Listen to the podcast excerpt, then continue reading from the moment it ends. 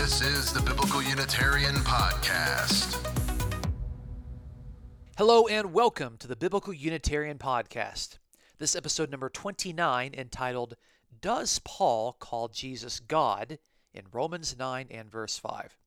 The Biblical Unitarian Podcast is the podcast that aims to start conversations about the oneness and unity of God and about the humanity of Jesus. Thanks so much for joining us today at the Biblical Unitarian Podcast. My name is Dustin Smith, and I am your host. The Apostle Paul is no stranger to controversy, and his letters, at times, are far from straightforward.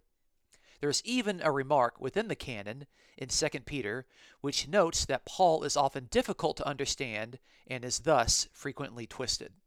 It should come as no surprise that differences of opinion have emerged in regard to various passages within the Pauline corpus. One of these disputed passages is Romans chapter 9 and verse 5. And the dispute lies at whether Jesus is called God by Paul within this verse. Romans 9 and verse 5 is grammatically ambiguous in the Greek. If we only consider this verse's grammar and no other contextual clues, then Paul either says that Jesus is overall God or Paul offers God the Father an independent doxology. The purpose of this week's episode is to examine what other contextual clues are at our disposal in resolving this ambiguity. Paul regularly distinguishes God and Jesus within his letters, so an identification of Jesus as overall God would be unexpected here in Romans. But we can reserve our judgment until we examine all of the evidence. So let's begin. Point number one let's look at the passage in context and offer some initial considerations. So I'm going to read Romans chapter 9, verses 1 through 5 out of the New American Standard Version. I'm telling the truth in Christ. I am not lying. My confidence testifies with me in the Holy Spirit that I have great sorrow and unceasing grief in my heart. For I could wish that I myself were accursed, separated from Christ, for the sake of my brethren, my kinsmen according to the flesh, who are Israelites, to whom belongs the adoption of sons, and the glory, and the covenants, and the giving of the law, and the temple service, and the promises, who are the fathers, and from whom is the Christ according to the flesh, who is over all, God bless forever. Amen. That's Romans chapter 9, verses 1 through 5. And so we can see there in verse 5, we have this phrase, Christ according to the flesh. And then the question is whether we should add some punctuation or leave the punctuation out with the following phrase, who is over all, God bless forever. Amen. Is this here saying that Christ according to the flesh is overall God, bless forever? Or is it talking about God bless forever, the one who is overall? And actually, in the Greek, you can move theos, the noun for God, earlier in the sentence.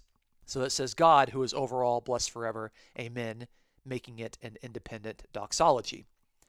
The Greek of this phrase is pretty straightforward. Aon epi panton theos evloyitos istus aeonas amin, which roughly translated is the one who is overall God, blessed into the ages. Amen. Romans chapter 9 and verse 5. So, is the phrase God who is over all a relative clause that further defines Christ, or is it an independent doxology about God the Father? In other words, should we put a period after flesh, thus making the reference to the one who is over all refer to God the Father? A quick survey of modern translations shows a variety of ways to punctuate the verse. And it's important to note that since punctuation was absent from the original manuscripts, any attempt at punctuation is an interpretive choice by the modern reader. So we still need to consider other pieces of relevant data, which moves us to our second point. Let's look at other similar doxologies within the epistle to the Romans itself. We can see one in Romans chapter 1, verse 25, which says, for they exchanged the truth of God for a lie, and worshiped and served the creature rather than the Creator, who is blessed forever. Amen. That's Romans chapter 1 and verse 25, to where God, the Creator, is described as the one who is blessed forever. Amen. That seems to be a reference to God, the Father, the Creator, rather than Jesus Christ, the human Messiah. So that seems to be a reference to the doxology in reference to God the Creator. There's another doxology in Romans chapter 11 in verse 36, but this comes after a long argument, so I'm going to read the context starting in verse 33. Oh, the depths of the riches, both of the wisdom and knowledge of God! How unsearchable are his judgments and unfathomable his ways. For who has known the mind of the Lord, or who became his counselor, or who has first given to him that it might be paid back to him again? For from him and through him and to him are all things. To him be the glory forever. Amen. That's Romans 11, verses 33 through 36. And in this passage, Paul cites Isaiah chapter 40 and verse 13 in Romans 11, verse 34, which says, Who has known the mind of the Lord? But in the Hebrew, this word Lord refers to Yahweh. It's the proper name for God. And so here we see that the reference to God in verse 33, which is defined as Yahweh in verse 34, and in verse 36 it says, From him and through him and to him are all things, to him be the glory forever. Amen, seems to unambiguously refer to Yahweh, God the Father. So Romans 11 and verse 36 gives another doxology within Romans that identifies God the Father, Yahweh, as the recipient of this independent doxology. So let's look at some more data. Point number three is looking at doxologies in some of Paul's previous letters. And so we'll look at doxologies in the letter to the Galatians and in Paul's second letter to the Corinthians. In Galatians chapter 1, Paul begins his letter with these words Grace to you and peace from God our Father and the Lord Jesus Christ, who gave himself for our sins so that he might rescue us from this present evil age, according to the will of our God and Father, to whom be glory forever. Amen. That's Galatians 1, verses 3 through 5. And there we see that the will of God our Father, to whom be the glory forever. Amen, is another doxology in reference to God the Father. It's not a doxology in reference to Jesus Christ. This passage, Galatians 1, verses 3 through 5, seems to differentiate God the Father and the Lord Jesus Christ. And the doxology in verse 5 unambiguously is in reference to our God and Father. Looking at the doxology in 2 Corinthians chapter 11, we read this The God and Father of the Lord Jesus Christ, he who is blessed forever, knows that I am not lying. That's 2 Corinthians 11 and verse 31. There we see, by the way, that God is described as the God and Father of the Lord Jesus Christ, thus demonstrating that the Lord Jesus has a God and has a Father, and the God of the Lord Jesus is God the Father. And God the Father here is described as the one who is blessed forever and the one who knows that Paul is not lying.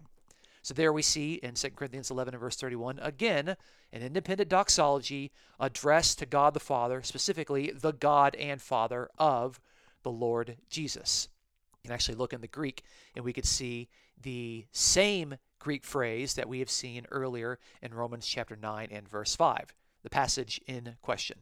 Let's move on to some other evidence. Point number four. Let's look at other places where Paul gives a blessing using the exact same adjective appearing in Romans 9 and verse 5. This adjective, again, is the Greek adjective evloitos, which is translated as blessed.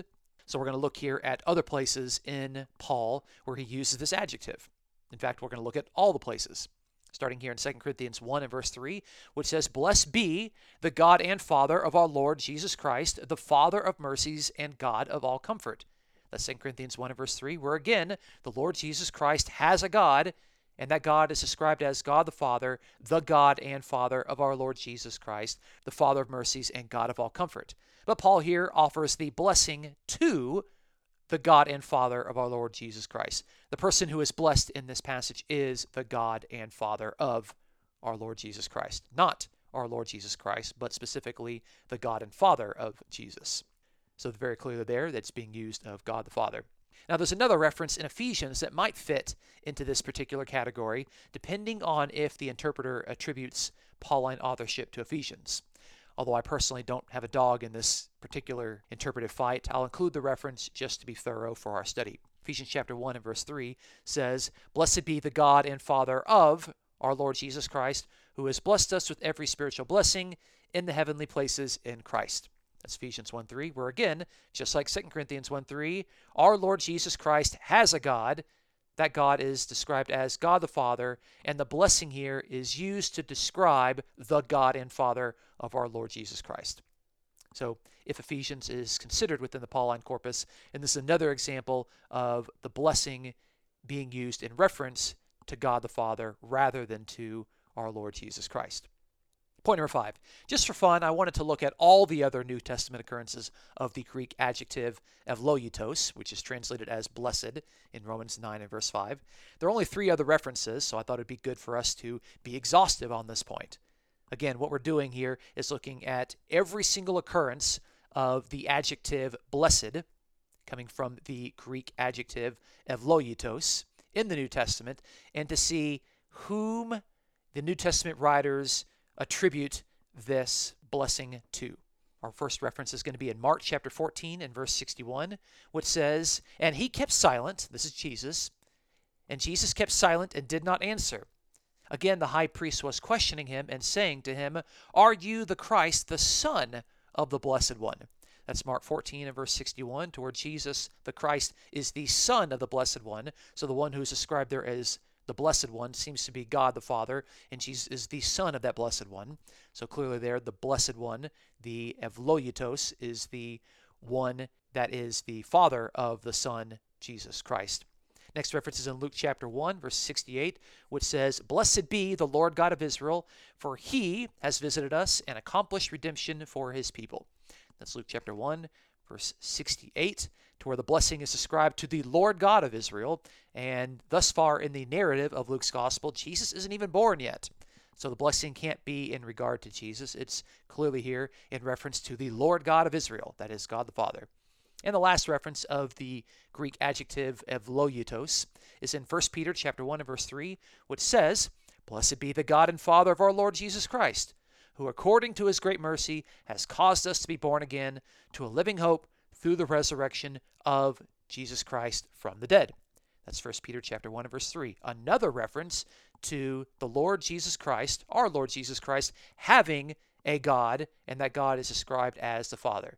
Here, the blessing is attributed to the God and Father of our Lord Jesus Christ. The blessing is not attributed to Jesus. The blessing is attributed to the God and Father of Jesus. Seems to be a common occurrence. In fact, I think we've seen three occurrences just today to where Jesus has a God, and that God is described as the Father. So, that actually is every occurrence of the adjective, and it's highly interesting that the New Testament never ever uses it for Jesus, but always reserves it for God the Father. And so it appears that Romans chapter 9 and verse 5 is almost certainly distinguishing Christ from the God to whom Paul ends the verse with an independent doxology. In other words, Paul is almost unquestionably intending the phrase overall to be a description of God the Father rather than a description of Christ being God over all. So, in conclusion, number one, it seems unlikely that Paul would refer to Christ according to the flesh, that is, a human being, descending from Israel's patriarchs, as God over all. Number two, the other two doxologies within Romans are clearly doxologies given to God the Father rather than to Jesus, suggesting that the same is true in Romans 9 and verse 5. Number three, the doxologies in Paul's other letters are all, without question, given to God the Father rather than to Jesus.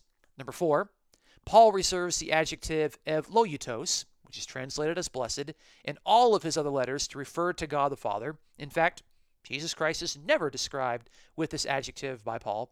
And lastly, number five, outside of the Pauline corpus, no other New Testament writer uses the adjective blessed, coming from the Greek adjective evloiutos, to refer to Jesus Christ. It is always, without question, without ambiguity, in reference to the Father. So I can conclude here with some confidence, I might say, that Romans chapter 9 and verse 5 ends with a doxology saying, God who is over all, be blessed forever. Amen. As someone who is distinct from Christ according to the flesh. If you enjoy the Biblical Unitarian podcast and you would like to support the work that it is doing, please check out this episode's description for a PayPal link. Thanks so much for joining us today. My name is Dustin Smith, your host, and until next time, take care.